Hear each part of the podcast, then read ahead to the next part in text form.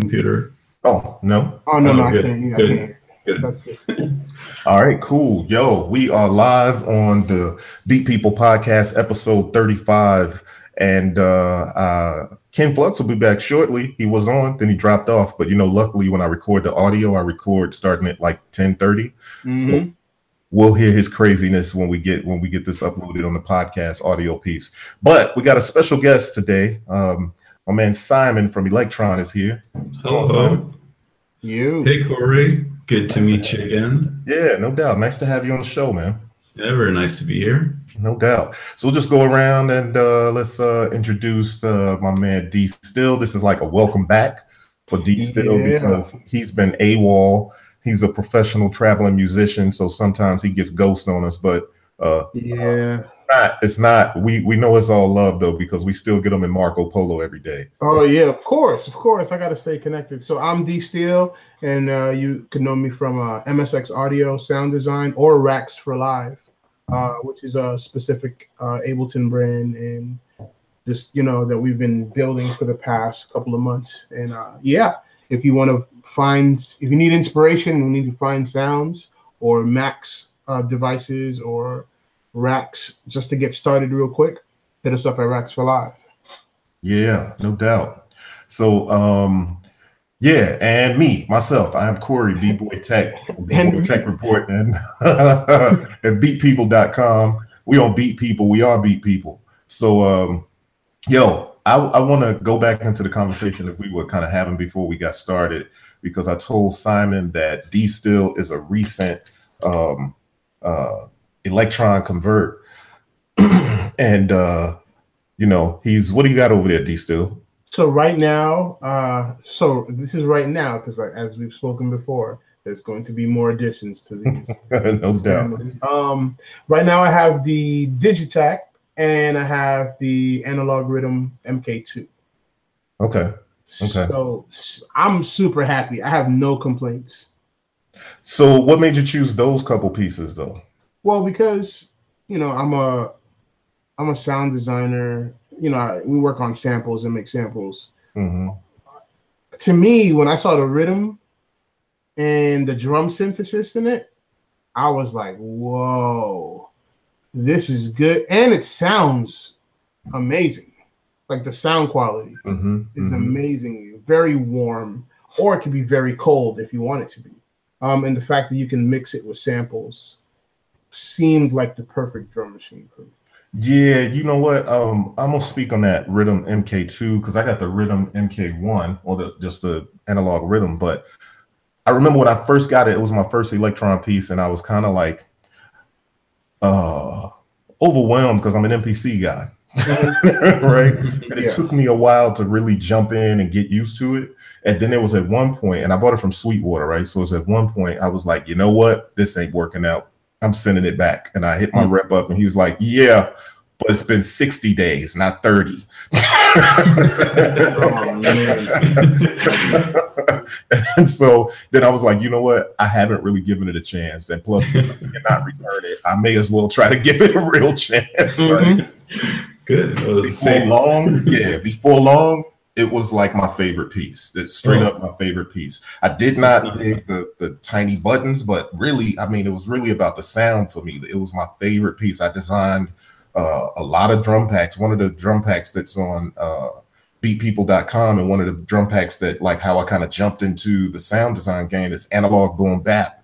And the analog Rytm was a big part of analog boom bap because what I was able to do is, like you said, take the the analog drums, design those how you want, and then be able to layer sample sounds over them, or you know, uh, live drums or whatever it is, and kind of make this blend, and then even you know, crush it even further from there. So that was one of my favorite joints. So that's why I was excited to get the MK2 and to show cats that you could do boom bap. Like these are instruments, you can do any kind of music on these joints. Yeah, So yeah, yeah. I want to be able to Yeah, I showcase. think, uh, yeah, I mean, for for some people, they they you need like that sort of there's the, the learning curve can be quite steep.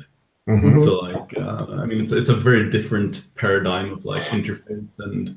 and I actually disagree. I actually disagree. Yeah, I disagree that the learning curve. I said was- some for some people. It's, it's some like people, you yeah, yeah, it's like a certain very- yeah, it's like very divisive. I find. Well, Um, fu- it's funny because that's what I thought before buying any Elektron gear. I thought, man, this is intimidating. I remember talking to the guys in Marco Polo, like, hey guys, okay, is this Elektron stuff for real? For real? Like, is it is it like is it like really like dope equipment? And they're just like, yep, it is. But the workflow is something that some people um, can't get down with. And as soon as I got it, I feel like I understood it Yeah. Boom. Yep. right away. Just because, first of all, I was blown away at the parameter locks. Yeah. Ah, that was to me. I was like, wow. That's a huge thing. That was a huge thing for me too. Uh, because firstly, coming from an MPC background, and I'll tell you, like I was on MPCs before there was a machine. Um, and I remember seeing uh Elektron's uh what is it, the SID SidStation? Mhm. Yeah. Um, but I was always an MPC guy. And so the idea uh, later on, when I actually got Elektron gear, the idea of, of P-locks and that kind of stuff was a foreign idea to me. But like it was just totally like, what does that even mean? you know what I mean? Until I got, until I learned it and got used to it, I'm like, oh, like Yeah. it was mind blowing. When I got it, I got it. You know what I mean? Oh, Yeah. I for, I forgot one device that I need to get that I don't have. The machine drum.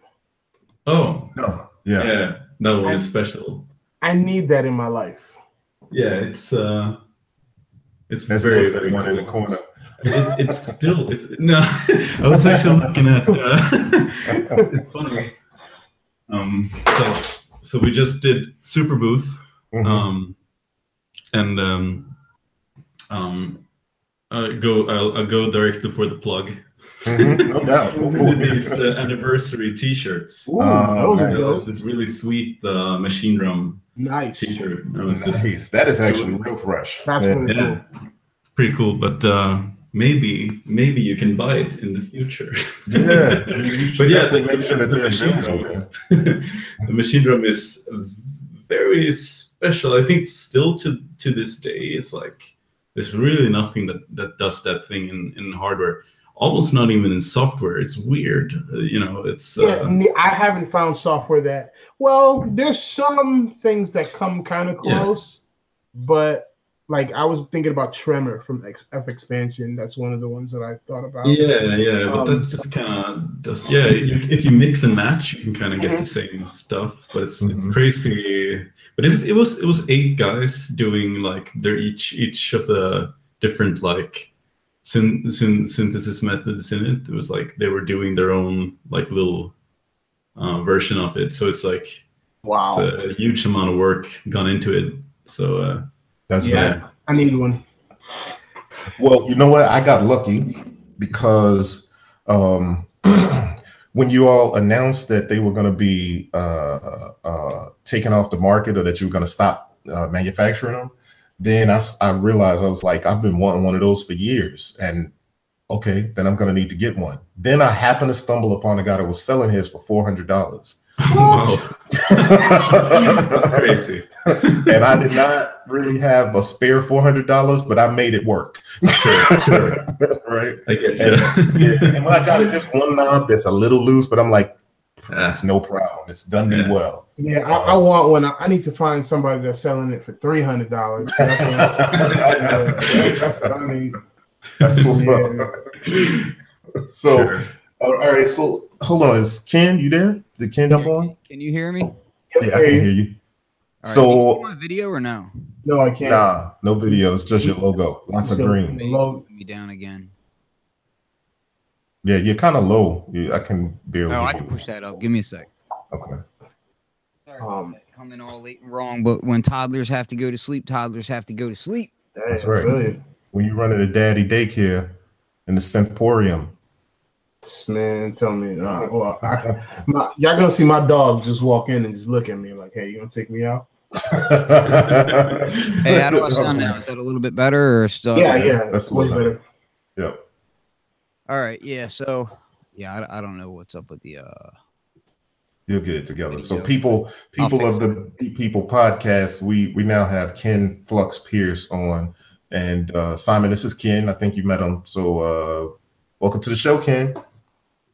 Uh, hey, yeah, thanks for having me. I'll, I'll fix my video as the show goes. So in, in the meantime, you can enjoy the pretty green. Um, pretty green, better than your pretty face. yeah, so, um, yeah. The only uh, the only Elektron devices that I owned was uh, the Rytm, and I I've used the SidStation a good bit, but um, the Rytm was really what I had, and the only reason I got rid of it was because I just was working on other projects at the time and I couldn't justify it for that moment. Sure. Um, I had other stuff that I was working with, but I actually, so I had that and the Tempest at the same time. Oh, And I prefer the the UI for what I was doing at that particular time on the Tempest, but just about everything else I preferred the Rytm. so it, it was it was kind of weird because I was like, well, I'm gonna sell the Rytm, but it wasn't it wasn't because of the sequencer. It wasn't because of the sound. I actually like the kicks on the Rytm more. Um, they like it, it was easier to get a full bodied thick kick drum out of the Rytm than it is the Tempest, in my opinion. You could do some wonderful things on the Tempest, um, but the synthesis engines for kicks in the Rytm just um, they just have a fuller sound. Like the filter and everything about it just sounded more full bodied to me. Hmm. Well, I think I think the Tempest. I, I haven't actually used the Tempest myself, um, but I think it's got more of a like synth uh, architecture, more like Yeah, a so, typical. yeah, it's six voices of um, complex, fairly complex synth because Mhm. it's two digital oscillators and two analog oscillators, and the Mhm. digital oscillators are really more or less sample playback. Um, yeah. and they so they have they have certain waveforms in there that of course loop and you can turn them into more traditional sounding oscillators um, Yeah. but the but it's all it's it's curtis based you know curtis chip Yeah, synth like, yeah, like the old dsi stuff It's, it's the DSI sound, you could say. yeah, and, and to me that filter is not one of my favorite filters so and, and that's a personal that preference actually is my i personally just filter.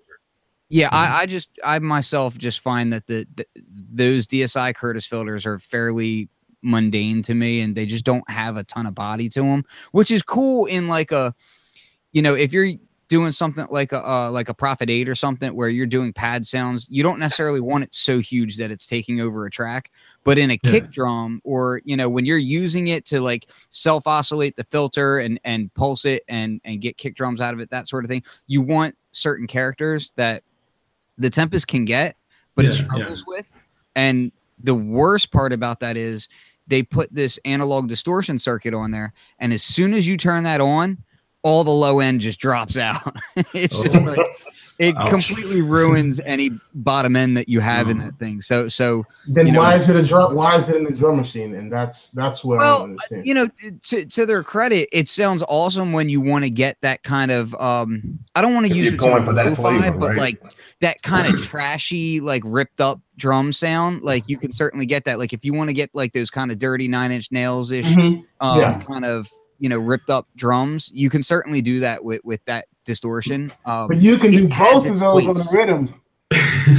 yeah, the Rytm, to me, the Rytm, like between Yeah. the two, the Rytm was more like a music producer's piece, sure. and I was using the Tempest more for sound design and sculpting from scratch. And I Mm. didn't want to have the.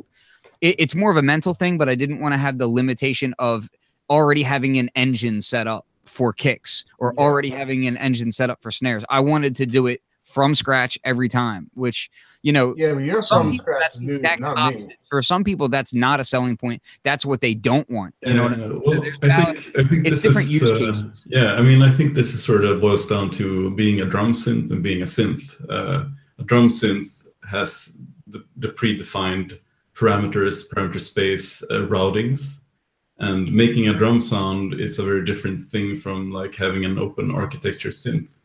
And I think making a really solid drum sound is quite difficult and takes quite some time to get like really that correct kick you want or and you need a couple of different um, quite vast parameters to make really good um, different drum sounds.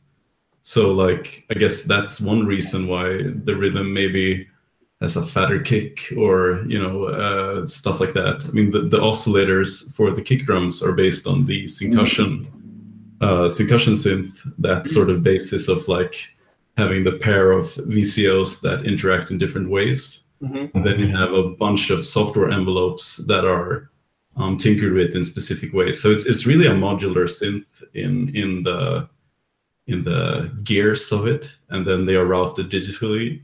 So like um, yeah, but that also I mean so so like you get the solid kicks you or solid drums whatever, um, but you lose sort of the versatility of, of a more uh, open architecture synth. So so I mean it's But the It's- amount of engines that are provided in the Rytm really kind of do like like I said, it was more a mental thing than a, than a reality thing. sure sure the fact of the matter is is that with the Rytm you have so many different engines you can make all the same type of sounds you can really kind of or at least um in the territories that you would want to be you know you Yeah. can make plenty of stuff that you would think of it's just the the method to getting there is slightly different on Hmm. Rytm as opposed to tempest two different workflows both are Yeah. equally valid you know yeah yeah. No, I, I Yeah, completely yeah, what's, understand. but what's yeah. cool? What's cool is that I don't know when this is going to happen, but I know y'all have that update with the dual VCO coming Yeah. out. Oh, yo, I'm, I'm waiting like so- with bated breath.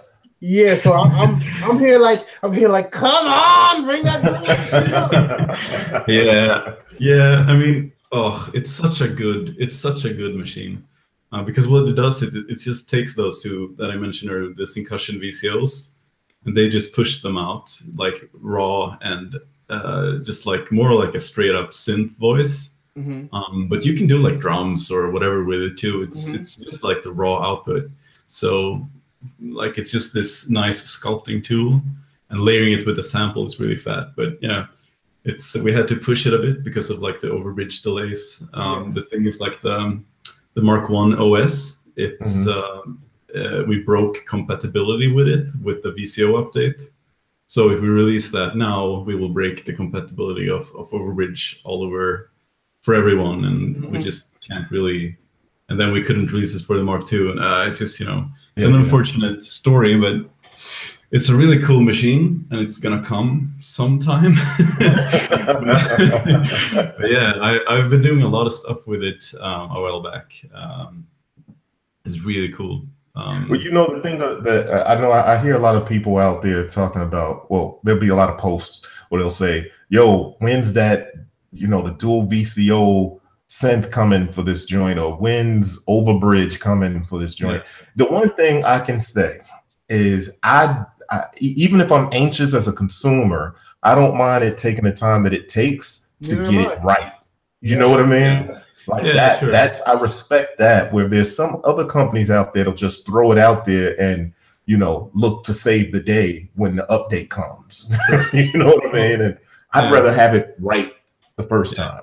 Yeah, I mean, uh, in its current state, it's it's just not possible to release it. Uh, it would just be no one would be happy.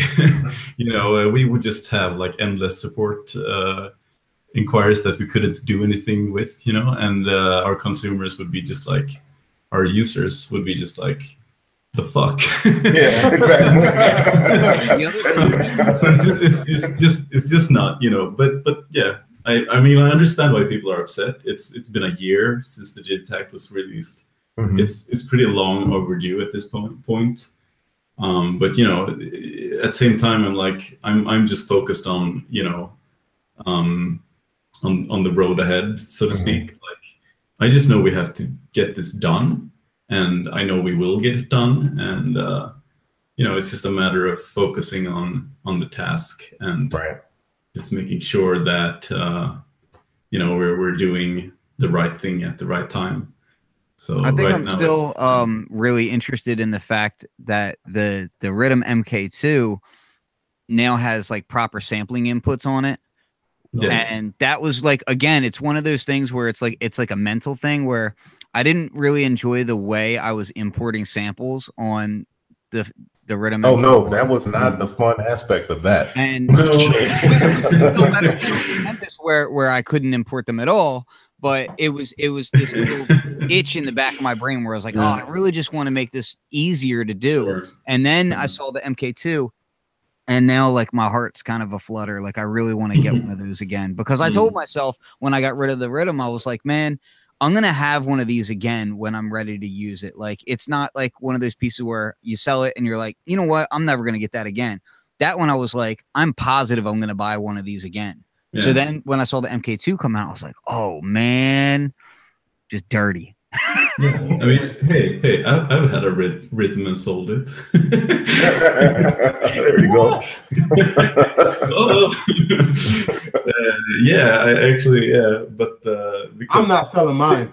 well, you got the MK2 as well. no, no, though, I but, mean. no, but, uh, but uh, yeah, I, I was just, but I, was, I, I couldn't really afford to keep it, and I wasn't doing enough stuff on it. But then, then I got it again, um, and started using it more as like a sort of analog groove box. No, uh, yeah, uh, yeah, like just uh, and, and and I've been like every live show I played for like two years was just just the Rytm. Really, was just that. Um, Oh, that's great. and uh, for like you know the sort of angry techno you would expect it, it's enough with just the Rytm Uh, I'm gonna make angry techno with my Rytm. I mean, that's exciting. That's exciting, you know. It, it needs to be a skin. It needs to be a skin for the Rytm that says angry techno. old, yeah the old battle axe with the stickers and everything Oh, hey steel did you see that he had the deck saver Yeah. I saw that. So so hold on in the deck saver. Let's get to the deck saver situation. so Um, why are they so expensive? the deck saver. we were just having this conversation the other day so i had Yeah, man. I'm like, that out I need Uh, to. I yeah. need, what, like, what for- are they like 50 usd or something Yeah, nah, but like, they're 80, right? oh, so Uh, no, so check. on on the on the Elektron website, they're fifty. oh, Okay. Well, that's that's the Elektron one. It's not a Yeah, deck saver, right? Yeah, That's that's the the Elektron. oh one. uh, yeah i think i think i think it's deck saver who makes them actually okay. Okay. yeah, but cool, Deck Saver charges like eighty bucks for all of their for a lot of their. Look, for eighty dollars, I need to be able to take a shotgun and shoot the piece of gear. and it still be No survive. Sure. that was a hell of a visual Yeah. you just created for me. Well i mean it could happen it could happen. did you Yeah, see this uh. Right club. Yeah, you go this to the guy right was club. uh, yeah this guy was traveling uh, like as a reporter and i think uh, uh, saudi arabia and uh, they they had to check his computers for explosives so they take it, took an ak and just shot it. Oh my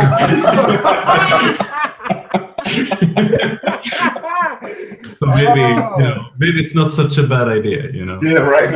Bulletproof deck savers. That's Yeah, I that's next level. I really don't know about the pricing. That's not my uh, No, area. no, but, no, we, uh, no, we were we were just talking in private about it. Like, man, because the thing for me is that because I travel, I have to have like a cover or a deck saver for every piece of gear that I have Sure. that goes in the bag or something.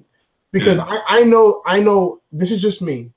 If my Digitakt screen gets scratched, it's gonna annoy me every time I look at it.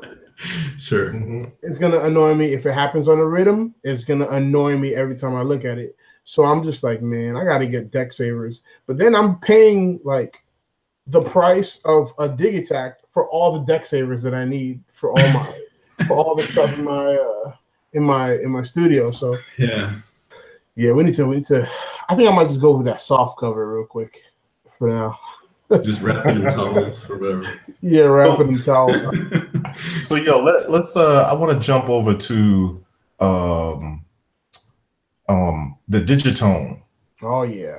right? Yeah.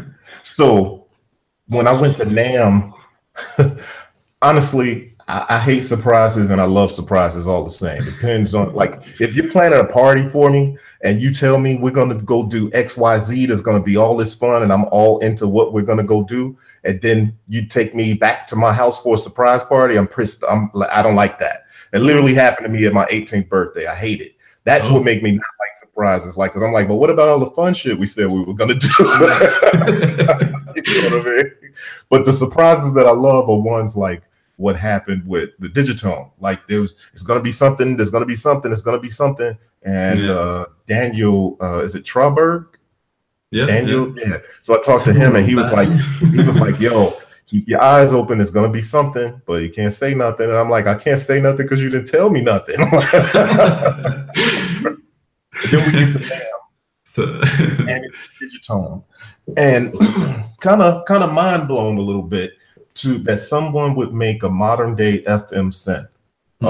Um, so I thought that was dope, and so Yeah. let's talk about how that kind of came to be with the. yeah, I don't think I don't think anyone expected it really. So Yeah. it was fun. It was fun to be able to do that sort of reveal, so to speak. Yeah, yeah, it was it Um, was dope. Yeah. Yeah, well, I mean, the story behind it is pretty simple. It's just like um, the Digitakt, of course, was a huge success. Um, and we really loved the format of it, just the Mhm. smaller footprint and sort of the more focused interface and, you know, with the icons and everything. Um, and Jon, uh, who is uh, the lead of our applied design department, which I work in, so he's my boss Mhm. he does like sort of the outline of the products. Um, he uh, drew up this idea of, of a synth version of it. Um, so that was just- that's sort of where we began. Just like oh, we'll- make a digital synth uh, to to the Digitakt. Um, and then um, we had some meetings around like oh, what kind what, what it should do, and then I was kind of pulled into the project and. Um, I'm just a huge FM fan and uh, kind of just propagated um, the notion of just making like let's make a dedicated FM synth. It just felt like something that would be right for this uh, this time and uh, something that um, hasn't really been done to this extent. Um, there's the DX200, which is similar, but um, it's also like much more old school in um, parameterization stuff. So, So what's what's sort of what's similar to the DX uh, 200 with the digitone? Well, it's that it's a groove box. Okay, okay. that's really, that's kind of weird. Yeah, no, they, right, right. they did some they did some like macro mapping mappings Mhm. macro mappings as well. Um, but it's it's uh, it's still like a DX7 in a in a in a box sort of. Okay. It's it's a bit it's a bit clunky, I think. Um, but it's it's cool, but it's it's not not there in the sort of um, being this uh, accessible uh, Groovebox situation. Yeah. design wise was it um did you guys start with basically like the same cpu and and and underbelly of the Digitakt when you started designing it and said okay this is what power we have to work with and then kind of worked within those limitations or did you go from ground up specifically for fm synthesis or what and then just kind of Yeah. So user um, theme Yeah, so we have this um, Coldfire processor that we've been using since Analog 4, and then uh, back then it was used for like um, it, it's a general purpose processor, so it doesn't like do any specific. it- It's not a DSP or anything either. It's it's just a whatever whatever floats your boat kind of thing. Um, and uh, for the Digitakt, we have one of them and an FPGA. Um, and uh, just to make make it talk, sort of. Um, and for this one, um, we we uh, sort of just early on decided that we need uh, more processing power because the Digitakt is sort of um, already uh, very uh, hitting the ceiling of what is possible for the DSP stuff. So for this one, making like you know something that has eight voices and oversampling and stuff like that, it, we needed something more beefy. So we had like a board designed with dual processors um, quite early on. Uh, yeah, and uh, Yeah, see, I think I think a lot of the perception was probably, oh, hey, you know, it's just they had this platform and they're looking at different ways of using it, but it, it sounds like there was a lot more thought put into it than just that. I mean, that's not that's not false either. Um, uh, I mean, a lot of a lot of the code base comes from the Digitakt, of course, but uh, you know, it's not like you can reflash it with a Digitakt firmware, uh, or or or, uh, or vice versa. Yeah. Uh, that would and you know that would be super dumb. not not calling anyone out. I'm not going to mention. uh, but uh, uh, I really don't believe in that sort of design. I mean, the front panels are different. That's like I think that's that's the first step.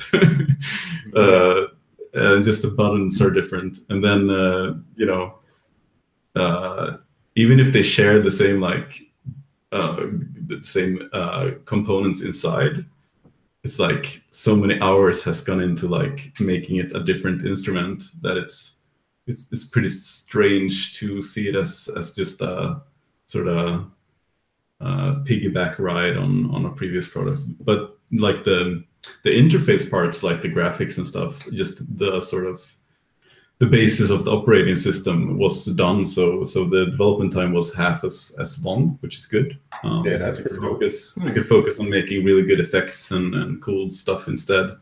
Um, yeah. Dope. What just happened? you guys you, you have some kind of um interesting tricks on that thing as far as what you can do with um you know carriers versus modulators hmm. um mm. can you talk to us a little bit about about that design decision and how you guys came about going about that sure so um uh this, this like idea of the sort of um uh i don't know if like more yeah, simplified, I guess you could say FM engine is something I've been thinking about for a very long time. Um, and like, uh, I think there's this sort of stigma around FM synthesizers that they need to do like every conceivable sound you could imagine for it to be legitimate. And that requires the sort of uh, modular nature of, for example, a DX7 or an FS1R. And that sort of complexity, of course, makes uh, making sounds on it quite a uh, an ordeal. Uh, which I mean, that's that's fun in itself, but you know, it's it's uh, uh, not ideal maybe for a lot of people, and sort of why FM is regarded as being difficult. Um, so, like the first thing I sort of started thinking about was like just what what what can I remove, what's like not necessary, and also in the sense of like uh, it's it's all designed like with sort of contemporary electronic music in mind, like mm-hmm. where we are today. Like if you look at the DX7, it's very much designed um, uh, how contemporary electronic music looked then yeah. Like uh, the interest was sort of in how can i replicate a saxophone really well? Yeah, yeah or you know yeah. a, a, really good slap bass. Uh, well that's the problem i have with a lot of the early digital synths because it wasn't it wasn't just about you know here's here's a new technology let's see what it can do and what it's what's special about it. It was more about let's try this cheaper way or new way of replicating all of the traditional instruments that we know of. And I think now it's cool after, you know, 2010 and, you know, something like that further in the future mm. and in present day, it's more about, yeah, it's a digital synth or yeah, it's an analog synth and it can sound like an analog synth or it can sound like a digital synth. It can sound like something from out of this world. It doesn't have to sound like anything traditional. Yeah, and also it can sound like electronic music because if you yeah. look at like the 80s and stuff, it was still like it was a very very young genre or mm-hmm. or you know a means of making music, and electronic music didn't really have a voice of its own. It was uh, sort of looking, you know, where to go, and the technology was moving alongside that sort of. So there was this huge like oh, oh, we have uh, something that can sound like a bass. Oh, finally, you know. But, right. but then uh, we don't have to deal with these shitty Jupiter eights anymore. Uh, I love, I love the fact, I love the fact you guys put it like an analog style filter on it. Word. Yeah, yeah, yeah. So, so great. Just to finish the sort of idea of yeah, so I believe like now we're we're at a we're at a after like 2000 and yes 2010 is a good cutoff year i guess in saying like electronic music really has sort of found its voice. Mm-hmm. and we can more design instruments for this sort of music rather than like um, sort of a shot in the dark. So all the parameters on the digitone and how they interact is sort of thought out like okay maybe making a saxophone isn't my core goal I just want to make really cool electronic sounds. So Mhm. that's why like the envelopes are easier or is simple, more simple. Uh, just because uh, those sort of crazy complex envelopes that are required for replicating an acoustic instrument isn't really necessary when you're making um, these sort of typically electronic and otherworldly sounds. And adding a filter um, is also a step in that direction where um, the sort of synth part of the digitone, the FM part, just outputs uh, a, a, a direct output. So it's just like more a timbre.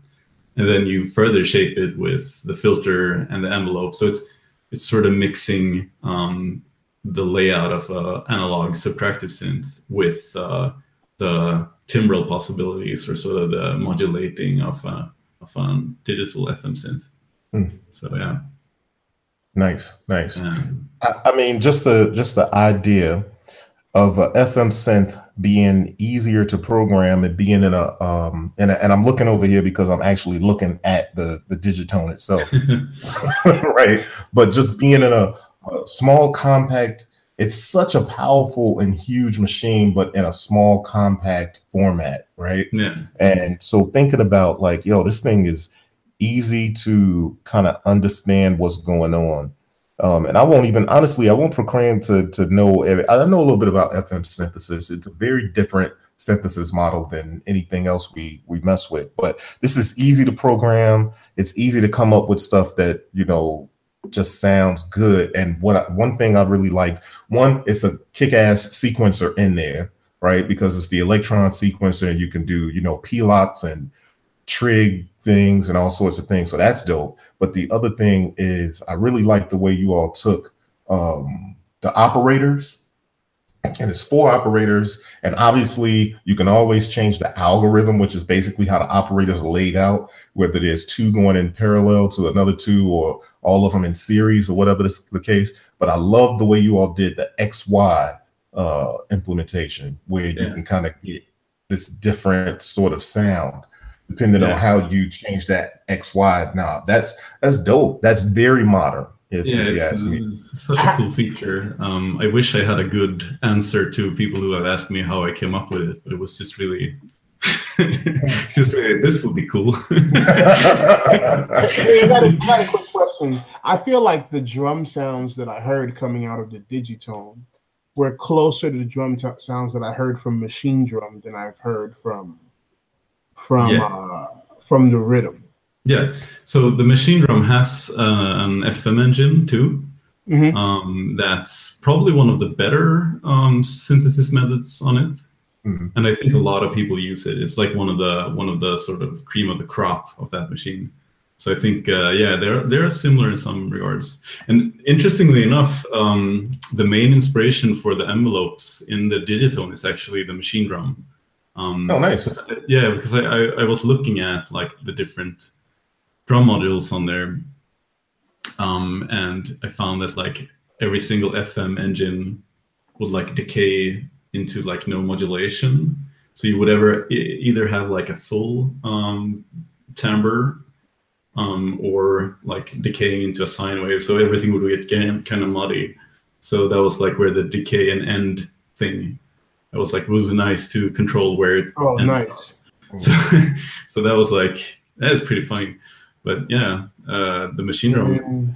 has a really nice FM sound. Um, Mhm. You know how I know this conversation is bad? Because while we're talking right now, I'm on zZounds and Sweetwater looking at the digitone. like, oh, I can- Oh, It's my- like, man, as well just have it on its way. man.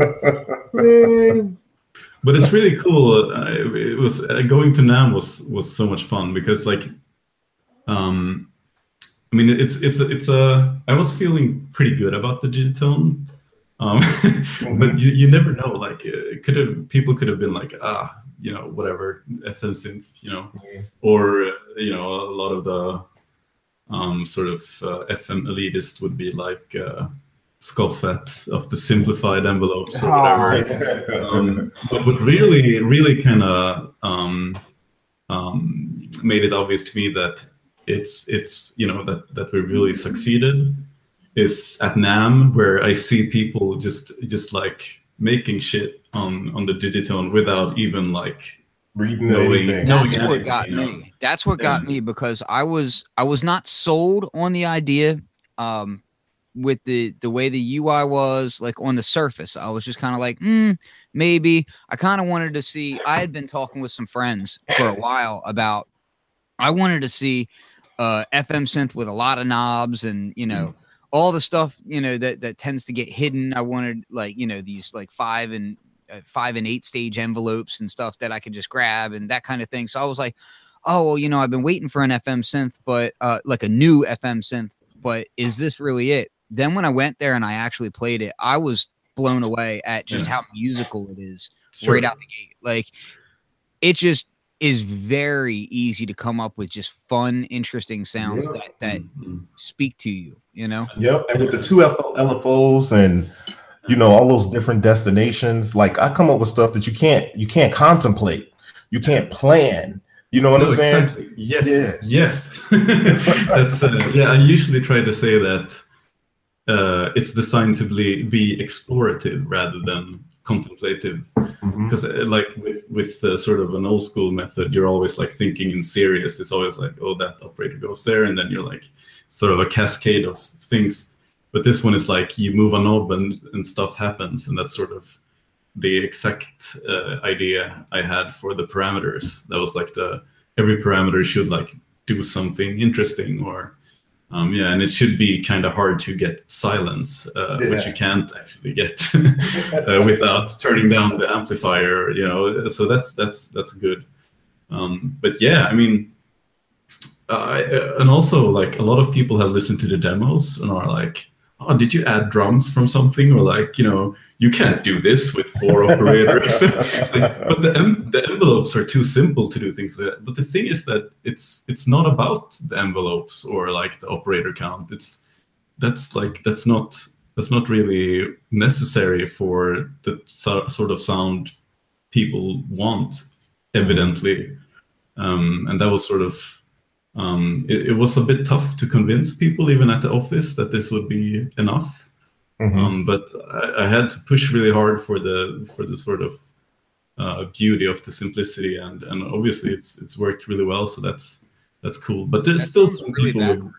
That's like usually when I hear a designer talking, it's yeah, I had to fight really hard to allow to have them allow me to put XYZ into the synth, and they didn't want it because they said it would be too much and blah blah blah.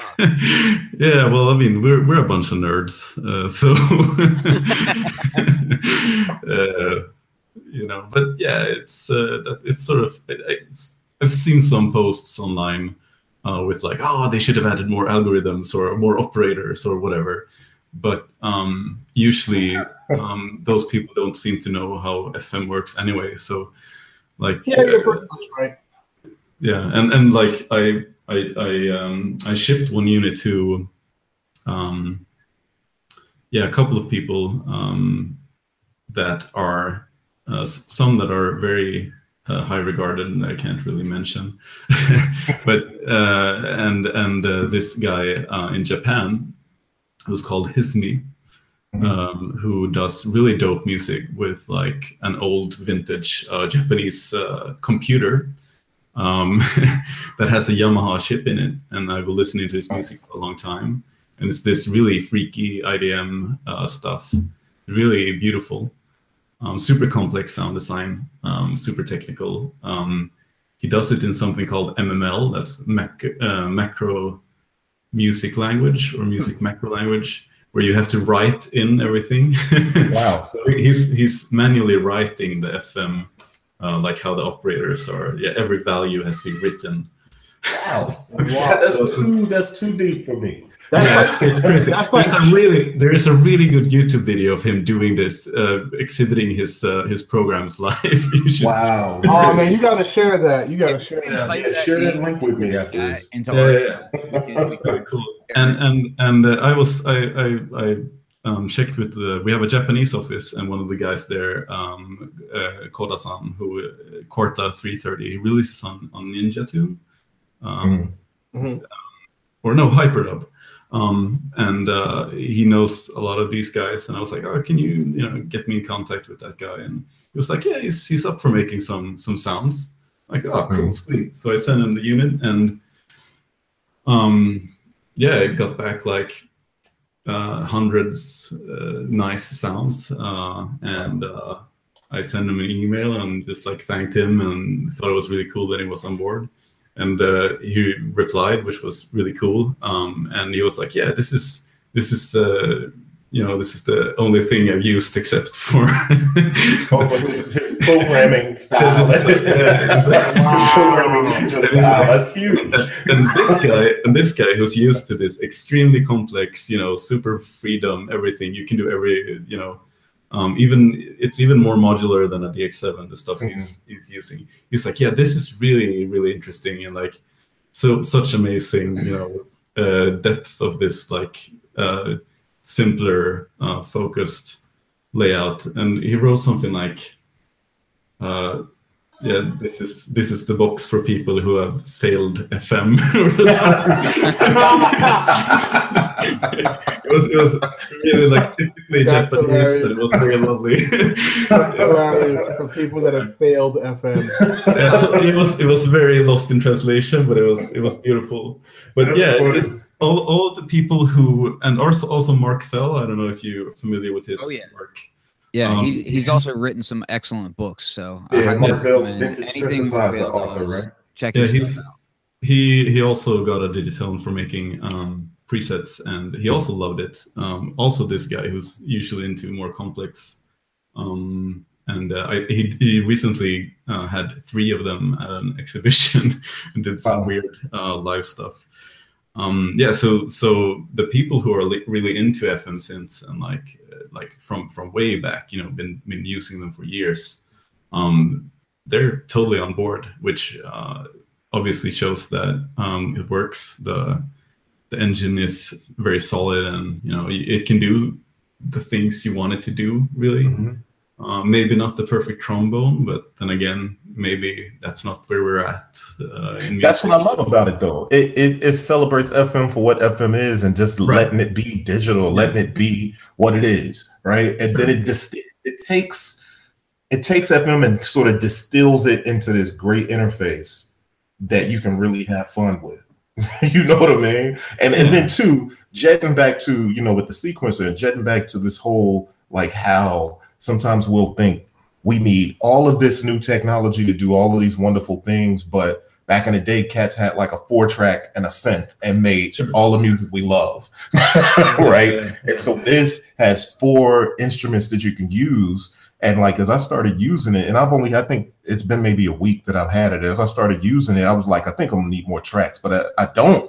Like it's just a matter of how creative you can get with those four tracks, and then the fact that you can go in and, and the sequence of the Elektron sequencer and use uh um you know trigs and and p locks and stuff. You know what i mean? You could do all kinds of stuff that takes it to like somewhere totally different. So i think it's dope that it takes fm and distills it down to this interface. And if you're an uh, Elektron user you're familiar with the interface. Yeah, And- yeah i think that's dope. Yeah, it's very cool. Mhm. Uh, yeah, it's it's and for me, it's been been a complete dream project to work on, and uh, you know, it's uh, almost to the point where it's uh, a little bit uh, uh, like, um, you know, where where do I go from here? what is my life, sort of? Well, we have a couple of ideas of where. You yeah. No, I, I know I know where I'm going. I can't tell you though. but it's it's good. It's good. It's very good. Hey, Yeah. uh, Simon, I had a question for you about the um the current crop of like iOS apps. Like, there's some really cool FM iOS apps that are out right now. Uh, Yeah. When you guys were were designing this thing and checking it out, did did you look at some of the user interfaces of the VSTs and iOS apps and just kind of some of those those uh, methods of FM synthesis and just kind of Not really. Not the iOS stuff. Um, I, I recently got myself an iPad, um, just uh, sort of to to check what's what's there. I've been very absent in that uh, in that whole um, deal. Uh, but interface wise, I don't know. I mean, uh, not really because like I think um, it's such a huge difference between the interface of an iOS app and what we have on the Digitone. Um, what's I think an inspiration for me has been for a long time is this um, program for uh, Nintendo Game Boy that's called Nanoloop. I don't know. If, yeah. It's it's this really cool um, sequencer um, that sort of is very similar to the Elektron stuff. Actually, it does like the sort of sound information per step and everything, and uh, does things in a grid, and it, it always represents um, everything in um, sort of graphics. Um, there's no numbers or anything, and that's for me been like a big inspiration when making interfaces. and um, for the Digitone, oh I, I, yeah, I, I, did the graphical user interface for the Digitone as well. Um, and for me, I think it was sort of like it, it's it's sort of the same approach to um, uh, how the parameters affect the sound. It's just like when you turn a knob, it should should um, sort of do what you what you are hearing in your mind in a way. Yeah. Uh, so like the feedback is just like feedback is just a geometrical shape that's like um, sort of caving in on itself. It's like rep- repeating and and becoming like a more abrasive. Um, so things like that, I think, is really cool. Um, but yeah, I, I, haven't tried that many iOS apps. But I yeah, there's one pretty cool one that's called From. oh, From is dope. Yeah, From is cool and made by one of those Japanese FM uh, guys. and uh, yeah, that's pretty cool. It's it's a bit odd. You have to randomize the ratios though. That's, yeah, that's weird. I, but, I use it to create uh, drum se- sequences, and then I just track it out and just yeah. those loops. Like that thing is really really cool. Yeah, yeah, yeah. But it's more laid out like a classic Japanese drum synth. If you mm-hmm. have seen the the uh, I can't remember alt alt sound. it looks like that. Yeah. Yeah, but um, yeah, for for computer stuff, um, operator Ableton's operator is probably my main inspiration for a lot of things in Digitone. Hmm. Um, nice. Yeah, because that's probably um, my favorite FM synth now is the Digitone. yeah. But if I have to choose another one, that's like it's the it's Ableton's operator for sure. That one also does away with the multi-stage envelopes, goes with usual uh, regular ADSRs, and um, yeah, blends additive and and subtractive synthesis into it in a really good way. Um, I actually love using the operator. I love using that to make drum sounds. That's one of my favorite yeah, synths. Same. Just to go in and make some drum sounds on that. Yeah, actually, a lot of the Digitakt drum sounds are made in in operator. Uh, with operator. Wait, so wait, so you made them on operator and then just exported the, I guess the the data for it to put it into. No, no, no, on the Digitakt. Oh, Digitakt. Okay, yeah, yeah, yeah, yeah, I was like, whoa. Yeah, I, was like, whoa. I was like, whoa, wait a minute. whoa.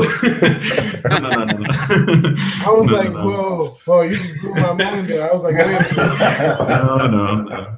No, for the Digitakt, I, I, I made uh, every single uh, drum sound in there except for one of the kits. and uh, a lot of them are actually... sounds, by the way, because I've been uploading uh, Instagram videos over the last week of just stuff that I, I kind of want people to see like, yo, I'm only using the, the digitone right here. Yeah. And the drum sounds are killer. I mean, yeah, great, great. really cool ones. Yeah. Great sounds. So let me ask you about the arpeggiator on the Yeah. When I I'm looking at it right now, it says T2 arpeggiator. What's up with that? I don't know why it says T2. Is this is that something special about it? Or is that uh, just what you chose to name? I think. Or okay. track track two? Which oh, I got it. So it's T1, T3. Yep, that is. You're right. Okay, so um on the the arpeggiator, um, you have this piece on there where it's uh you can kind of create your own um I don't even know what to call this. I mean, you you you have this line, and every line is a different step in it. You can turn it to the different operator. Like I'm going negative four, negative two, negative three. Like, what was the inspiration for this particular art? Well, um, I don't know. I mean, it originates from uh, the Analog Four. Okay. It has a very similar arpeggiator. Um, actually, it's, it's rewritten um, for the Digitone, but um, the sort of interface is very similar. I don't know where the inspiration comes from. I know Waldorf had a similar one where you could sort of do like a little sequence in the arpeggiator. Yeah, that's it. The, the sequence part of the arpeggiator where you know, yeah. you're playing, it's kind of going through this sequence depending on how you set it. And I love the fact that you can use the data knob and the E knob to kind of just randomly go through, or you could be meticulous to set it to each step on the sequencer to change it to the right key that you want. But I love yeah. the, the whole random quick aspect of it. Mm-hmm. Yeah, it's quite it's quite powerful. Um, yeah, I, I don't know. It's just yeah. was it? It was on the A4. I can't remember. I had yeah, the A4 for a couple years, but for some reason that seems kind of cloudy to me right now. Mm. Um, yeah. But yeah, it's dope, man. I, I really, I think everything about it is real dope. And I'll tell you, sometimes I'm I'm way up on what's happening, and sometimes I'm like, yeah, I'm sure it's where it needs to be. So then I'll jump on and I'm like, okay, let's pull up Overbridge. Totally just kind of caught up in the, the moment of using the F the FM on the Digitone, and I'm like, all right, I'm gonna pull up Overbridge. And then it dawned on me, I'm like, it's not ready yet. Yeah. so yeah, I yeah. totally forgot just because I was so kind of hypnotized by the Digitone. Mm. Yeah, yeah. I mean, uh, that's being worked on too, of course. Yeah, it's becoming such a heated debate that it's uh, almost. Uh, but uh, yeah, I mean, that's uh, from what I've understood uh, it's coming along very nicely. They did it on Overbridge as well. So, yeah. Nice, nice. Yeah. Um, uh, next time,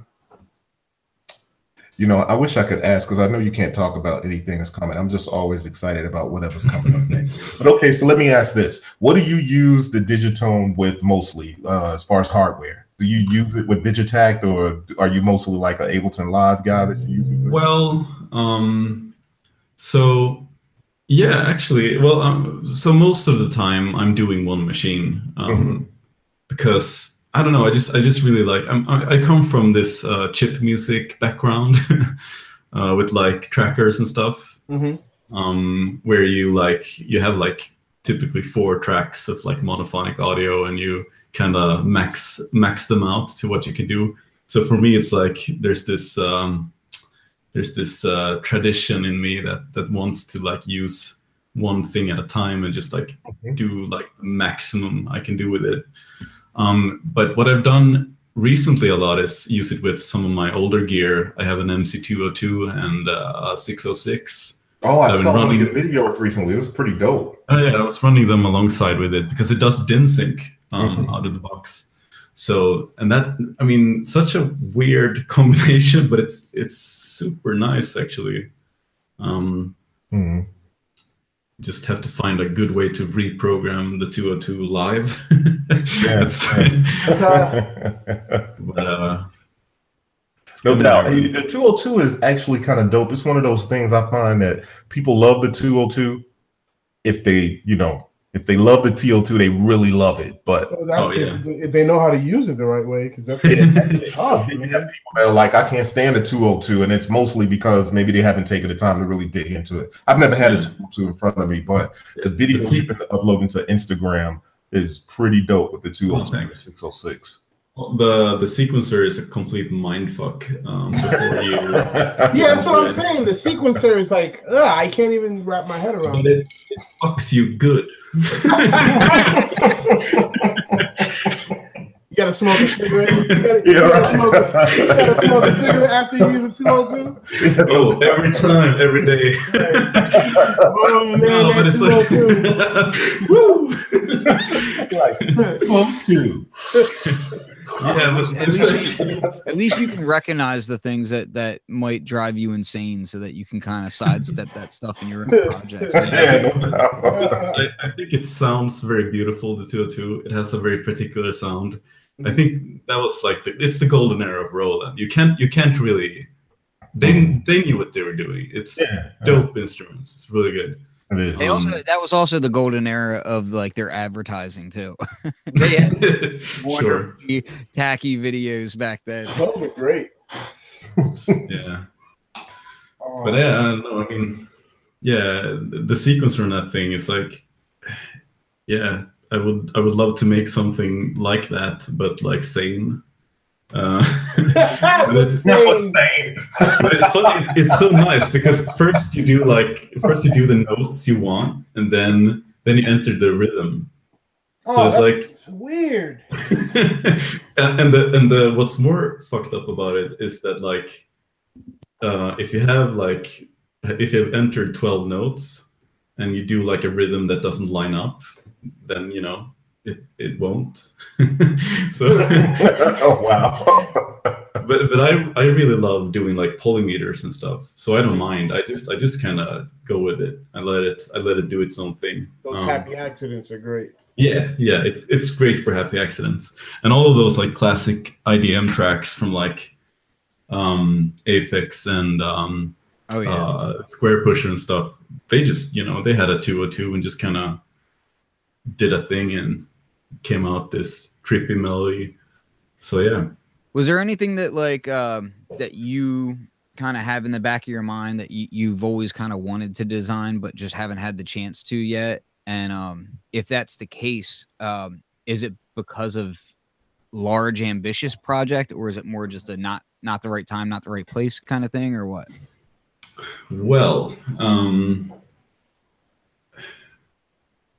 well, I mean, uh, Without giving too much away, I mean. Sure, sure. I mean, there's there's this one thing that I would love to do is is a is um sort of um what the digitone is for FM. I would like to make something similar with physical modeling. Oh yes. Yeah. Yeah, But- big fan of that. The only reason why I'm talking about this is because it, it's not gonna happen. At least not. The only reason I'm talking about this is because my heart is in a gutter. because the like thing is, I've already been is keeping to tell about it at the gig already.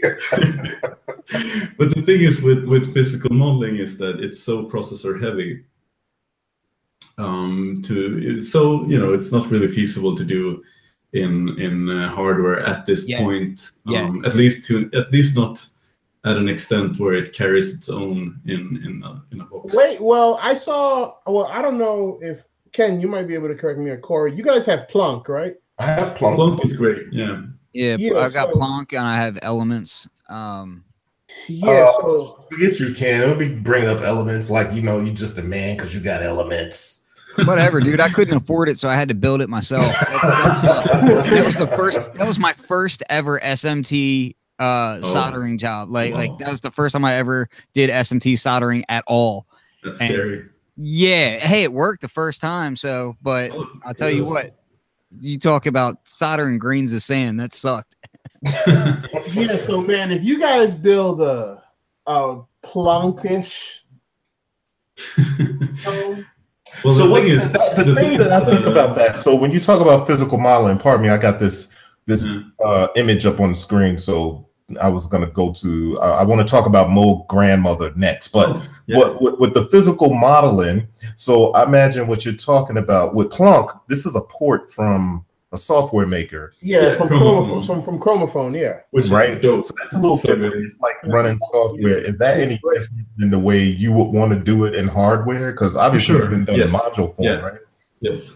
Uh, Plonk uh, sounds great, but Mm-hmm. it's much more lo-fi than Chromaphone. Um, Yeah. It also just has two voices and is running on a very high-end, uh, expensive processor.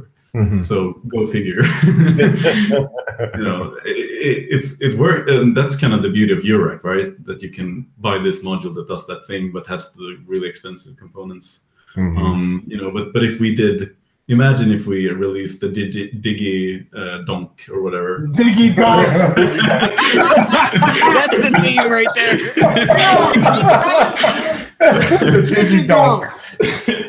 and it would be like it would be like w- one voice. Yeah, right. Kinda- You half know? the crackles coming in. yeah. Listen, it's really low fi. You know, Very it- low. I'm sorry. Something's getting called the Digi Dunk around here. I'll tell you. I'll tell you, I did have a pretty cool physical modeling synth um, at one point, and again, it ran on a Coldfire chipset, which was the um, the Alesis Fusion had physical modeling in Oh, it. you gotta remember that. Mm. and that thing man that that was so much fun to do sa- sounds in but uh i mean it, it had its own problems but it that thing was also kind of really ahead of its time um Yeah. Yeah, there were a couple of those really crazy, um, like the Yamaha VL1, which Yeah. is probably the most ambitious um, physical modeling synth made um, commercially. Um, but that's that's like that's on a different level. It was also super expensive and had like custom DSP chips, like four of them in it, and did like monophonic voice. Yeah. but it's wild. I mean, the VL1 you can you can adjust like the throat size of the person playing or whatever. it's, So Yeah, let me let me ask you guys. I'm, I'm gonna switch gears a little bit here. Let me ask you guys about, and this is us moving away from Elektron, but I still want to ask about this. And there's not much information out there on it, but the Moog grandmother looks like a descendant of the Moog MG1, uh, realistic MG1. Have you all seen that out there? What's your thoughts on it? who wants to go first you want me to go first Go for it. Yeah, you All right, gonna be, so- I know you're gonna be long winded on this. no one. i'm not i'm actually not i'm gonna keep it short because i've already said like on facebook and, and everything else like a lot of what i have to say and people wanted to jump down my throat about it and i'm just like look man You deserve it. First off, I don't. I'm gonna. I'm gonna say it up front. I don't have a problem with the synth. I think the synth itself is is pretty cool. Um, for for what it is, I think the. Uh, I think it's hideously ugly, which I love. Um, I love the fact that it's that ugly. Um, and, and it's got my green, which is cool. But here's, here's the thing. Here's what upset me. This, this is what upset me. It- it's not the synth that upset me. I'm sure it's probably going to sound great. I like the fact that they, you know, threw a spring reverb in there, which let's be honest, that doesn't exactly add a lot of cost wise, you know, parts wise and all that. Like spring reverb's not that big a deal, but it's it's an interesting character aspect of it. What kind of disappointed me is that right now the market of like semi-modular synths there's a lot of stuff coming out at really affordable prices. And what i wanted to see was moog the company who is kind of known for innovation. You know these are the guys who put synthesizers on the map i was just hoping that this next announcement would be something that moved the bar forward a little bit you know, we look at things like Digitone, we look at things like the Medusa, like there's a lot of really interesting synthesizers being made these days. And while it's cool that they keep going back to their past because this is heavily inspired by their past, Super, super. I'm waiting for Moog to do something new and inspiring that like surprises me. Like this doesn't surprise me at all. Like it just doesn't make me go, oh, like, you know, I got to have that because this is something new and interesting. Like to me, it's like, you know, granted, I'm spoiled. I've got a modular, I've got tons of mono synths, you know, I've got spring reverbs. So I'm spoiled in that regard for sure. Hmm. But I'm I'm waiting for Moog to live up to its legacy. Put it that way.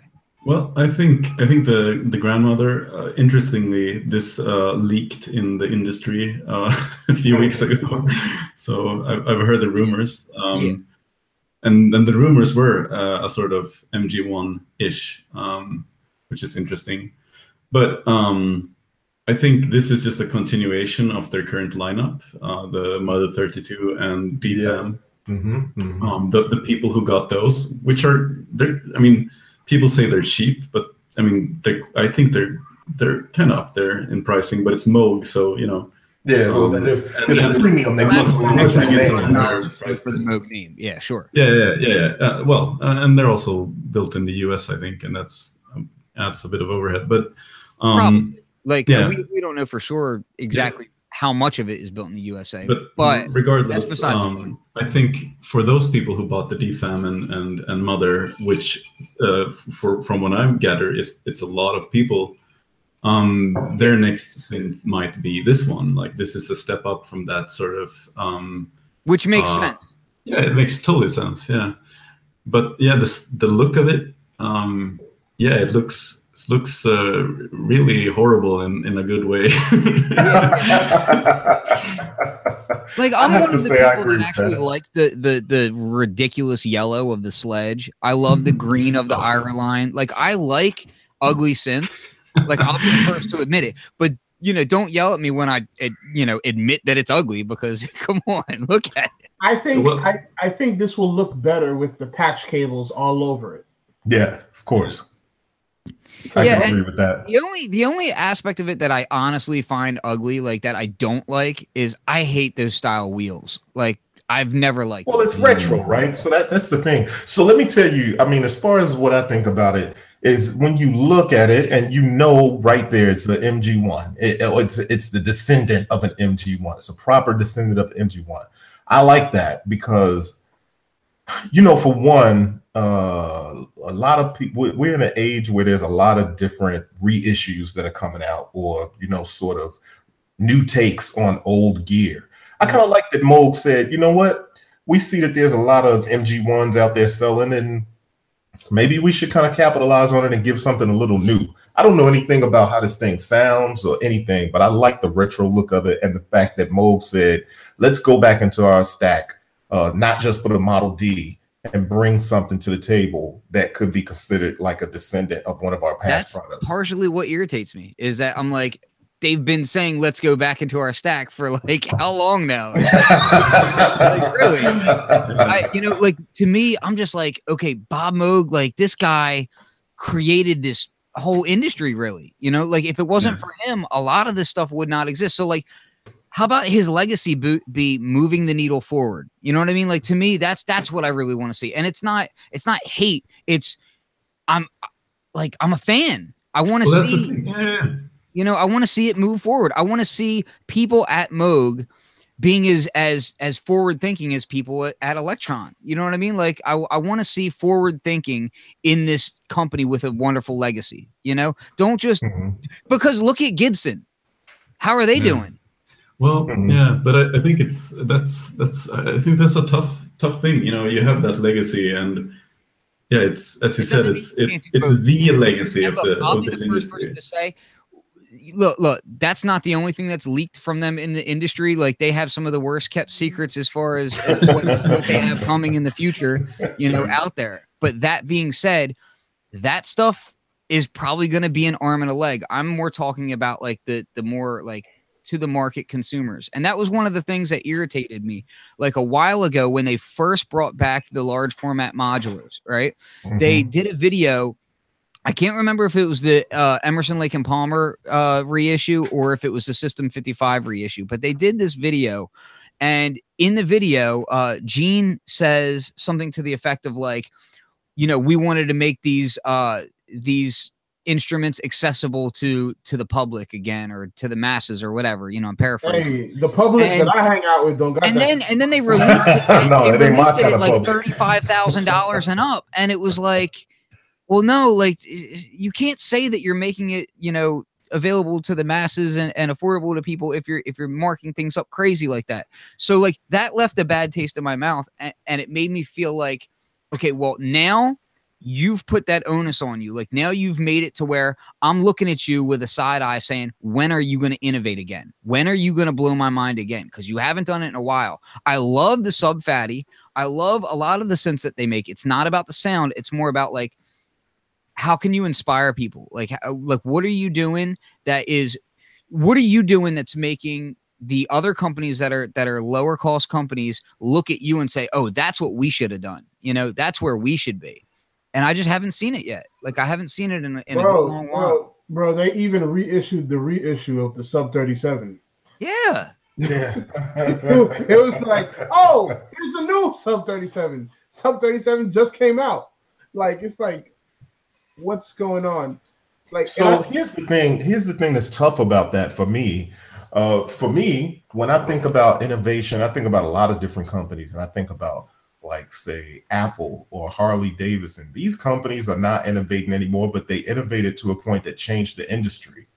You know what I mean? And so they are Yeah, I feel you on what they've already done. And now they've changed the norm to the new norm. So then we'll be saying like, oh, they ain't doing nothing different than what they've been doing. But then we, if we stop and look around, we see that the whole industry has changed because of what they did. Right. Yeah, so they- they- I think to that But degree, in they a kind way, of they're, get a pass. they're changing to to accommodate the industry. Look at all the mono synths that are semi-modular now. Like you can't tell me that they weren't influenced by you know the, M- the, the. MS20 Mini, the the the Mini Brutes, all that kind of stuff coming out. You know, with with patch bays on them and all that stuff. You can't tell me that they weren't influenced by the other companies. And I'm not of saying that that's wrong. I, again, I'm not hating on the synth in particular. I'm hating on the fact that like the announcement was kind of teased and teased and teased. And it's been a long while. And the last time I felt like, oh wow, this is really cool, was like the Voyager, maybe the Moog guitar. Theremini was kind of cool, but it used basically the, the Oh, software that was in the, Moog Animoog. guitar. You know, Okay. Yeah, the thing is, the thing is, man, is it always takes a Tesla to make Mhm. other companies wake up. yeah, You know, you you always need somebody like that, and that's how I've always felt about certain synth companies and certain developers. Where I'm like, I'm looking at like guys like Dreadbox and looking at guys at like Poly, you know, Polyend, guys Mhm. like Elektron. These are people that are not necessarily thinking traditionally with musical instruments, but they're saying, well, how can we make a dope interface and innovate what people can actually do with normal things, with a sequencer or with an Mhm. oscillator? Problem is, I think Moog is kind of old school with their approach on interfacing, and that's Mhm. one thing that you we still haven't seen change. Like Mother 32 is cool, but that's just the interface of, of Eurorack. And So- Mother 32 came out after people had been asking for something along those lines for like a decade. Like Yeah, it, it wasn't like a fresh idea that came out. It was Yeah, like it wasn't it wasn't it had been demanded by their customer base for a long time. Yeah, definitely, and and I and I and I get your frustration there, but my my at the end of the day, for me, if it sounds dope, It's dope. Yeah, yeah, no doubt. dope. Yeah, Yeah, no doubt. Like, you mm-hmm. know, and, and the price point isn't terrible. Like, it's not terrible. Are there other things out there that give you more bang for the buck? Sure. But at the same time, the build quality, again, you know, it looks pretty cool. Um, and it's got character to it, which is a big thing, you know, for a lot of people. One of Bob Moog's main um, objectives when he was making instruments, he always talked about how the feel of the instrument, like the actual interaction, should inspire. And I think that this does that. I think to me, whether you love or hate the design, it definitely draws out an emotion. So you got to give Mhm. kudos to that level, you know? I'll tell you, I like the fact that it draws from the past and the fact that you know now everybody's starting to say like, "Oh crap, that MG1 was actually pretty dope." Yeah, we- you know what I mean? but you we can't find that them. joint was dope. We, we, we- man, we had like three of those, and we got rid of them. Like, Yeah, I'm. I'm yeah, not and, and, and then all the all was the all dope. the other. So hold on, before we, I, I think we got that, but I want to go to this. You see what's on the screen right now while I'm talking. I just want to get your opinion right quick on this MPCX customization with the wood cheeks. Wood ends on everything. Is that what you're asking? Yeah, I'm asking what you guys, what do you think about what this looks like compared to what the original looks like? I like it. The color is good. The wood cheeks are. I don't like that.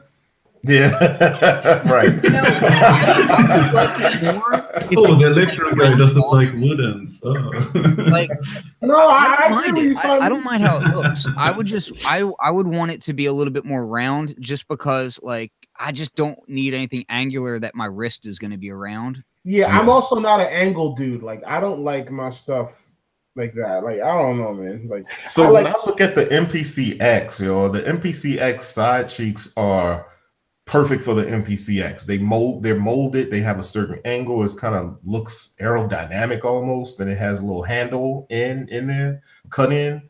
And I think if they could have made this wood cheek look more like what the actual wood cheek looks like, it would be a dope addition. But this way, I'm kind of on the fence. It almost feels like it makes it look like an unfinished product. Whereas, you know, when you put wood cheeks on something, it should kind of enhance the look. To me, this looks like an unfinished product. Well, the thing is Uh, that there's been there's been kind of like this stigma. If you like customize something, all of a sudden it's more special.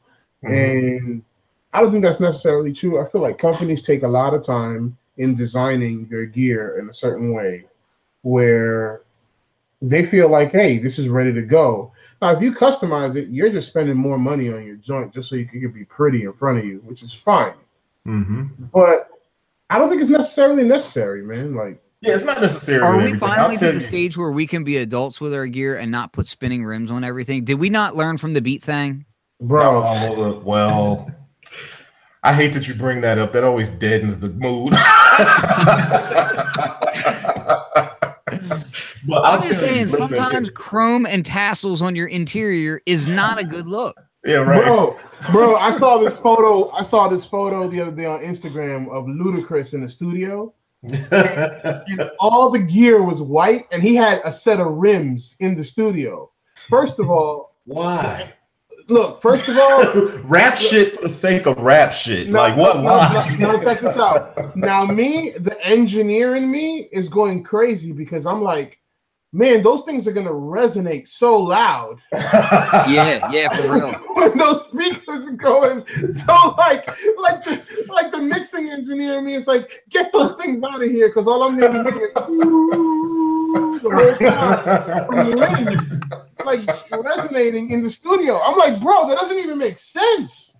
Like, like I could see, like, yeah, when he's rolling the rims in there, I'd be looking like, what the hell are you doing? Why are you bringing rims in the studio? Like rims in the studio. Bro, I, I, I saw that and I lost my mind, man. That was I need to get some hydraulics on my Rytm.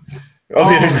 that would be great. Well, you know they got those standing desks that you can adjust. You just need to put airbags on it so it actually Yeah. bounces. Yeah, but you got to you got to MIDI map. You got a MIDI map the hydraulics so that every- Yes. when you use the pressure, you can use the pressure on the Rytm. It just goes up. Well, actually, there's, there's, a- there's another. Um, I believe he's based in Berlin. Um, so Jorg from Radikal Technologies, Mhm. he had a synthesizer that he built called the Accelerator, right? Hmm. And the accelerator has an accelerate uh, accelerometer in it. It's a big, heavy, well-built synth, and if you tilt it, it will change your sound. Who's So yeah, you can throw? Airbags on your desk and use it like that. Because I, I I poked fun at him at NAMM one year, and uh, and I was like, you know, who's gonna pick this thing up? It's it's it was like three thousand dollars. I was like, can. I'm not picking this thing up and risking dropping it. So here's the thing. I have my Prophet Six. My Prophet Six has the spring reverb in it, right? But it's not a real spring reverb, but it has an accelerometer, I think, in it. So that if you turn the spring reverb all the way up, uh, it's a certain thing. I did an Instagram video on it. And you hit it, you can hear If you hit it on the side, Yeah. smack, and it does the whole thing. It reacts the way a real spring reverb look. Now I did that one time, two times, and then I was kind of like, I don't like the idea that I have to smack the side of my Prophet Six to make it do anything. I don't want to be doing that. You was, I actually there, have you my- was over there smacking them wood cheeks. I have my actual Yeah, smacking them wood. I my spring reverb for my uh for my modular mounted upside down, so I can just grab the springs if I want to. Man, that, that- reverb though, I want to get the moisturizer though. That that moisturizer is spring reverb. Fire. That thing is great. Yeah, I gotta have it, man. Ken, I gotta mean, have it. I But anytime I think about spending four hundred dollars on a on an effect, I'm always thinking like, there's so many affordable synths now. Corey, check out the check out the Koma the Koma Field Kit. The um, what do you call it? The the new one that they have out. The Mm, that has a spring built into it. okay, yeah, I'll check. I think I saw that at NAMM too. But hey, I want to want to get back one thing. The question in the chat for uh for Simon. And you know, I know I feel like I know the answer already because we can't talk about things that have not been done or we don't know that will be done. But I know that a lot of people want to see the Monomachine and Machinedrum as MK2 versions or something. Or, Mm. you know, one of the things that I'm always teasing anybody that I meet from Elektron is about the SidStation Mm. because I really want a SidStation. I bought the uh Mold Machine SID joint, and that I love that synth, but I'd love to see SidStation come a bit. So why don't we have uh is there Uh, ever gonna be a Monomachine? Sid Station shirt. nice, nice, nice. But the thing with the SidStation though is this because there's the chips are in you know not in good supply. You know, it's just just not a lot of those chips out anymore. No, you can't. You can't find new old stock. So the the history about the SidStation is that um, so all of those guys who were involved on it, or most of them who who finished the product anyway, um, are like demo scene guys. Um, Daniel Hansson, who was like the main guy, is uh, from from a demo group called uh, uh Zone 45. Um, uh, and uh, they bought like this huge supply of new old stock SID chips. I think it was around thousands of them or something. and they got a lot of hate for that because um, that of course they put a dent in. well, I don't know if they bought them all. No, I don't think so. But um, they bought a lot of them, um, and um, that means that if you want to repair a C64, maybe that SID chip is in a SidStation instead of your. Uh, but, uh, then again, uh, doesn't seem to be such an issue now, luckily. Um, but like the SidStation, I don't think we will ever see return because um, you know the chip you just can't get it. It's not it's not something you can you can do really. Um, plus, there's like better alternatives. if you yeah, yeah. there's the there's the um, uh, there's the tiny version of the uh, MIDIbox SID called the SammichSID. That's really yeah, good. Yeah, um, right. And uh, I think much better than the SID station actually. I actually use a um because I used the SidStation and it was really cool. Um, but at the time I couldn't afford one and they were rather rare. Um, not a lot of people I knew had them.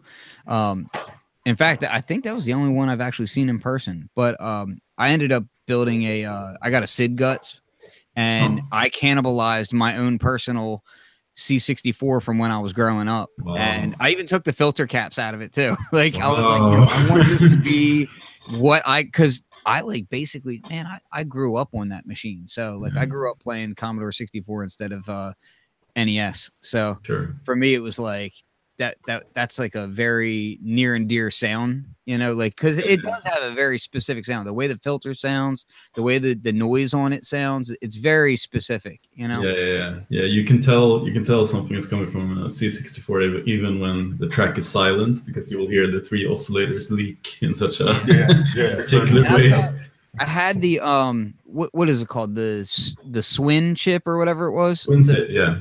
Yeah, I had that in there when I first built it before I because I wanted to just hear the difference between the two. And yeah, you could definitely tell the difference. Yeah, I mean the synth chip is basically an analog synth, really. Um, mm-hmm. It's a hybrid. Hybrid, sort of, hybrid, yeah. yeah.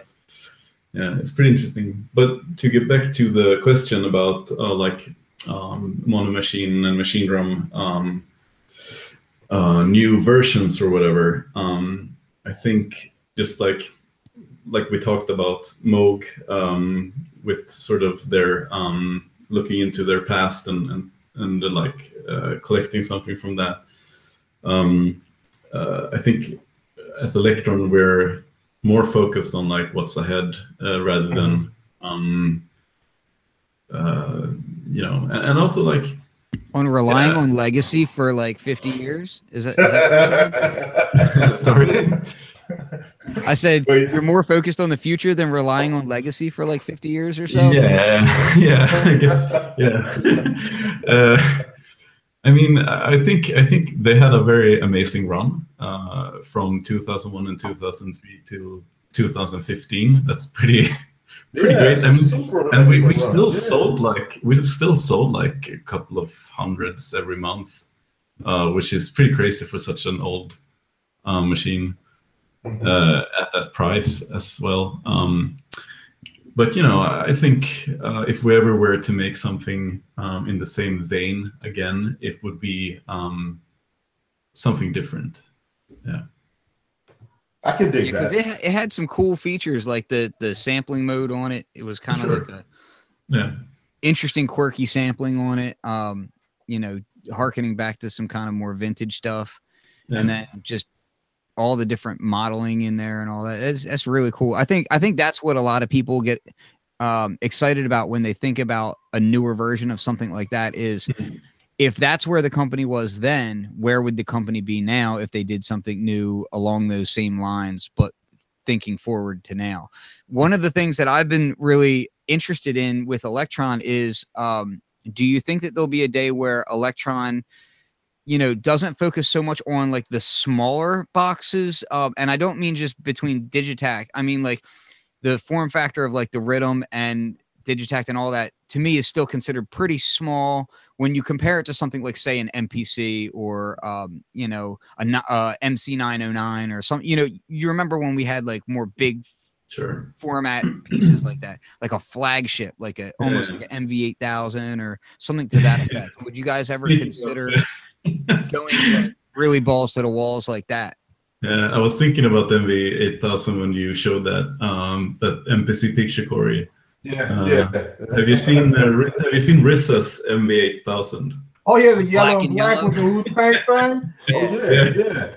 Well, you know what? That that inspired my um my Bumblebee MPC. Your 5000. Yeah, Oh, wow. the, the five thousand. I took the five thousand, and and well, I was tripping on it because it kind of became cult famous in the on the internet in that beat making circuit. Because I took the five thousand, and I painted the sides yellow, and I painted the screen edges yellow, and Oh, put yellow pads on it and gold tipped knobs. it was crazy. and I just kind of did it one weekend. My wife was like, Why you keep going in the garage? I was like, I got this yellow paint doing it out here. so yeah, Yeah. I, I love that idea of Yeah. customizing stuff to make it look like it was inspiring. Like that kind of That's stuff cool. inspires me. You know?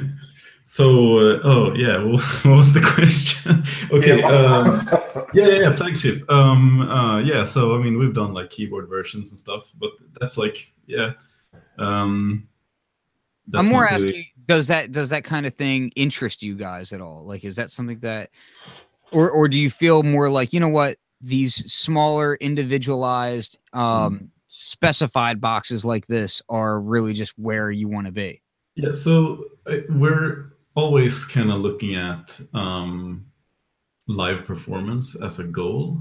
Um, so, like with the MK2s that are considerably bigger in footprint, um, uh, that's like I think, at least what I've gathered from our users, we're kind of you know that's like shouldn't go bigger than that really for live performance. It's like the size of a Tempest, uh, I think Yeah. sort of. And that I mean, it's, it's fairly big, um, especially if you bring it on stage and you have other stuff.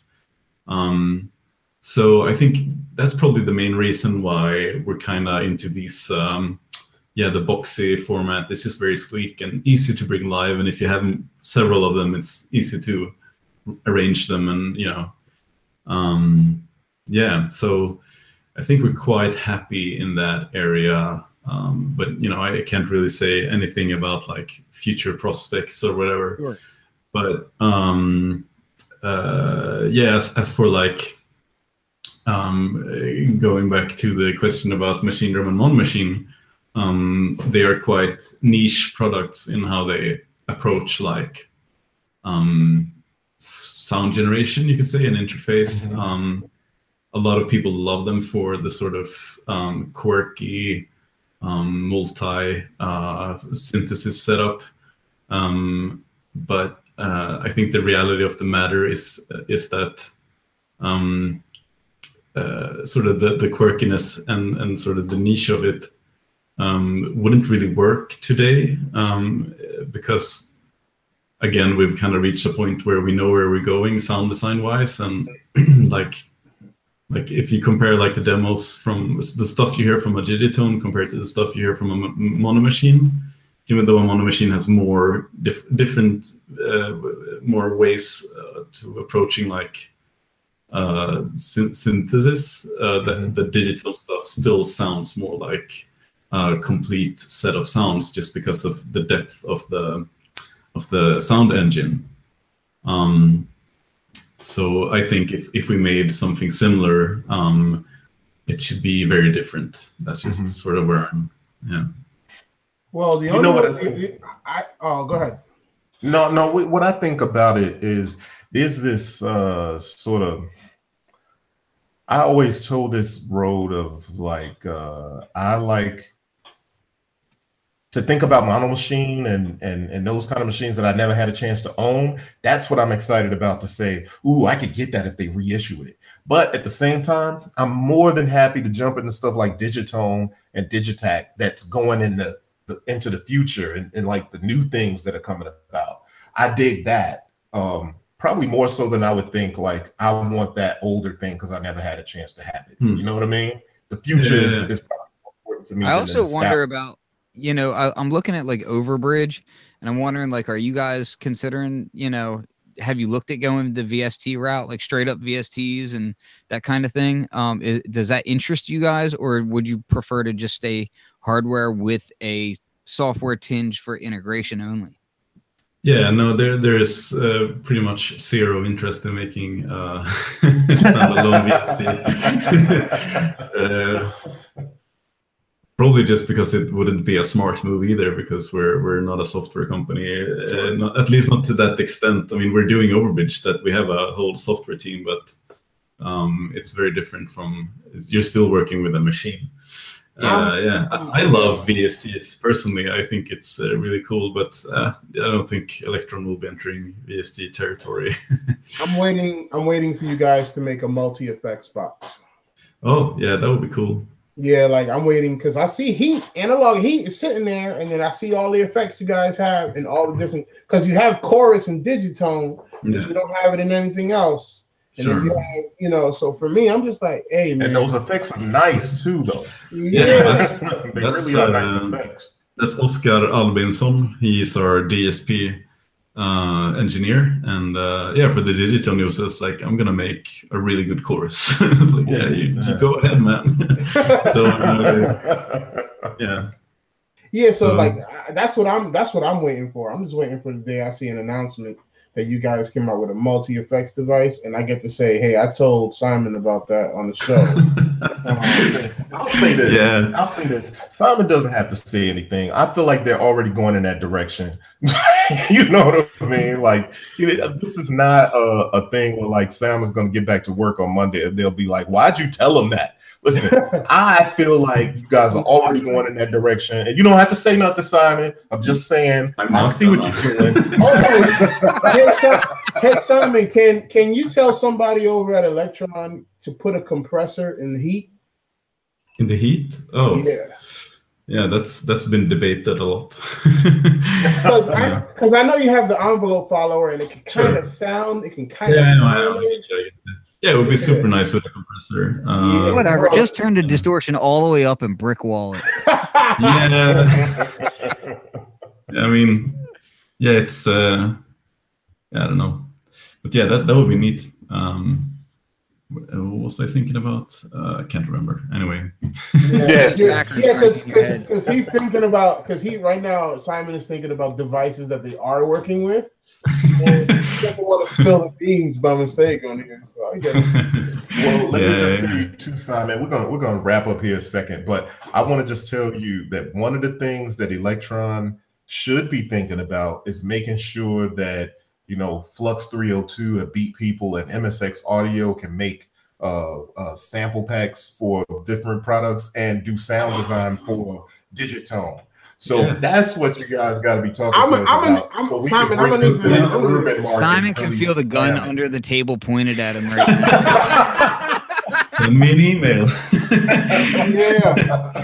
Yeah. No yeah. doubt. So, Nice. hey, Sure, Simon, we need that. I think we're gonna need digital packs. So you know, just Hey, That's that's Hey, what we man. need to be doing, man.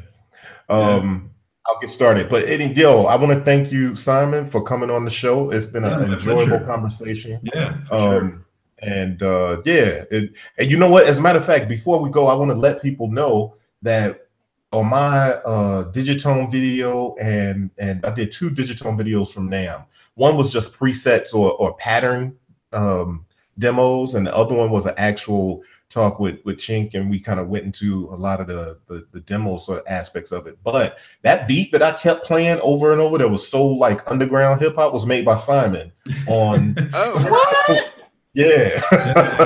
oh, snap, Simon, you sly fox. That's good. yeah, so Uh, Simon Simon's got skill on the production side while he's dreaming up these dope machines for us to get our hands into. Well, I mean, Like I that's, said- yeah, I mean, uh, that's sort of that's the whole goal, you know. keep in Maybe mind though that beat was all programmed when the interface was nothing but a Game Boy running Nanoloop. Pretty. Almost. No, but I mean, yeah, that's, that's that's the goal, you know. It's just like all of us are musicians, and it's just you know we just want to mm-hmm. make make something that that's good for making music, you know. So yeah, Well, I love what you guys are doing, man. Um, like I said, I'm more of I've always been traditionally an MPC head, and I'm still an MPC head. But I gotta say, I've I've fallen in love over the last two years with Elektron instruments, and I'm I'm like on a little crusade with the videos that I make to show that you can use uh, Elektron instruments to make really dope music.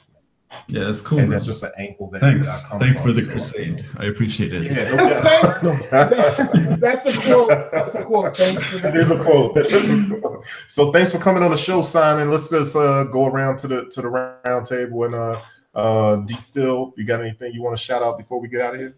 Oh man, we just put out a new pack on Racks for Live called uh, Goodie Bags. It's a it's a combination of drum samples and compositions that you can get you started, you know, and all royalty free. So go ahead and download that and uh, see us at Racks for Live and at msxaudio.com.